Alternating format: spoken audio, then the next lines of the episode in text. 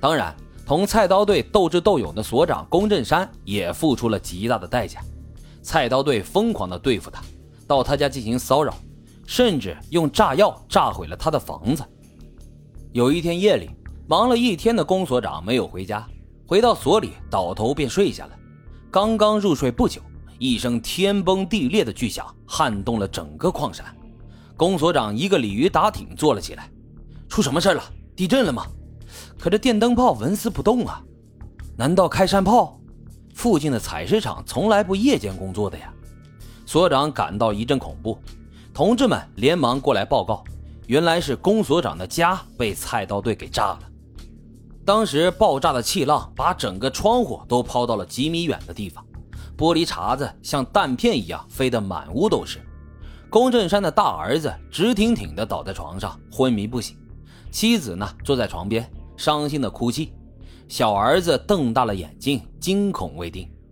龚振山面对眼前的一切，咬了咬牙，发誓一定要找机会对这帮歹徒进行严惩。一九八三年六月。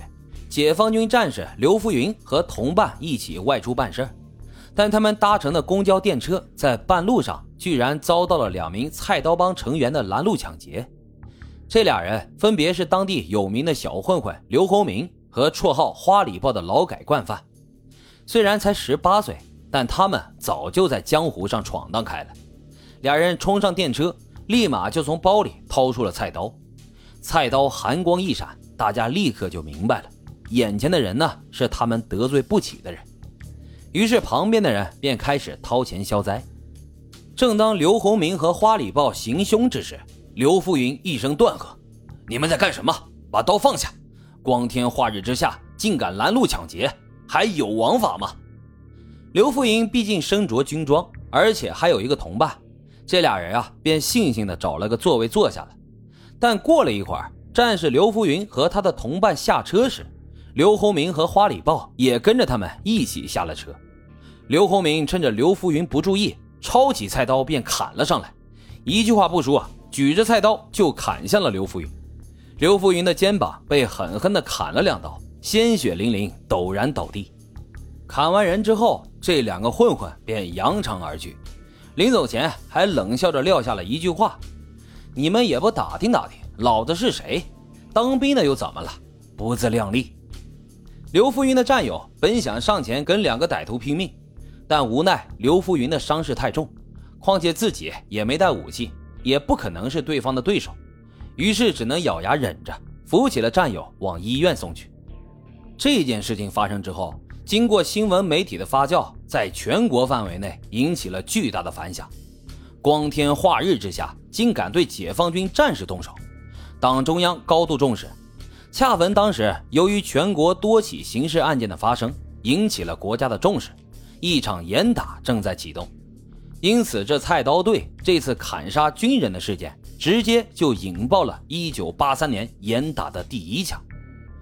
当时正在北戴河疗养的军委主席邓小平亲自找到了公安部长刘富之谈话，说，下达了指令，对当前的严重刑事犯罪要严厉打击，判决和执行。要从重从快，接下来的唐山不亚于再次发生了一次地震，而地震的主要目标无疑就是菜刀队。公安机关进行调查之后，展开了雷霆行动，于七月三十号突然出击，将唐山菜刀队主要组织来了一个一锅端，抓捕涉案人员高达七百余人。这些人当中，年纪最小的仅有十八岁，最大的呢也才二十七岁。正是大好的年华没有用在提升自己、建设祖国之上，反而走上了违法犯罪的道路。那么，等待他们的也必将是法律的严惩。经过审判后，于当年八月份把菜刀队罪大恶极的主要成员处以极刑，其中有五十人直接枪毙。菜刀队黑恶势力落网后，唐山人民无不是举手欢庆，整个唐山市都笼罩在欢乐的氛围当中。这个为祸多年的犯罪团伙也终于灭亡了。在历经三年的严打当中，有关部门总计打掉了抢劫、强奸、盗窃等各种犯罪团伙十九点七万个，抓获团伙成员八十六万多人。且在这次严打过程当中，公安机关还顺利破获了各种刑事案件一百六十多案件，抓获各种犯罪分子一百七十七万多人，劳动教养了三十二点一万人，另有两点四万人被判处了死刑。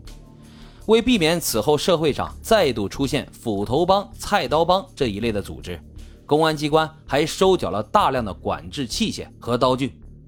无论如何，我国是绝对不允许危害社会和人民安全的组织存在的。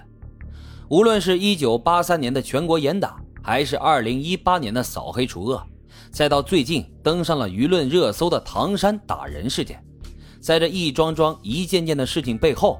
其实都在告诉我们，黑暗不会永存，国家也绝对不会允许。其实最后啊，老白还想说两句：我们应该要学会知法守法，永远保持一颗正义善良的心。人生漫漫，选择一条正确的路太过重要了，不要让一时的错误念头带领自己走上歧途。这样做呢，只能是自己毁灭自己。国家也绝对不会姑息任何犯罪滋养在我们这片华夏的土地上。好了，今天的案子就为大家讲到这里，感谢收听老白茶馆，欢迎大家在评论区积极的留言、订阅、点赞与打赏，我们下期再会。